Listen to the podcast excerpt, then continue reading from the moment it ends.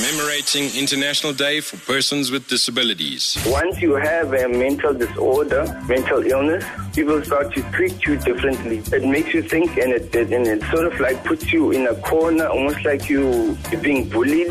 It, it makes you not feel so okay. Starting from there, that's when the, the peer pressure starts. When you're a student, you're so fragile, let me put it that way, that, that you can't deal with all of it. And then obviously that's when mental issues begin and the drinking and the smoking and the, and the experimenting on this and all of that. When you buy your casual day sticker for just 20 rand, and you ease our burden.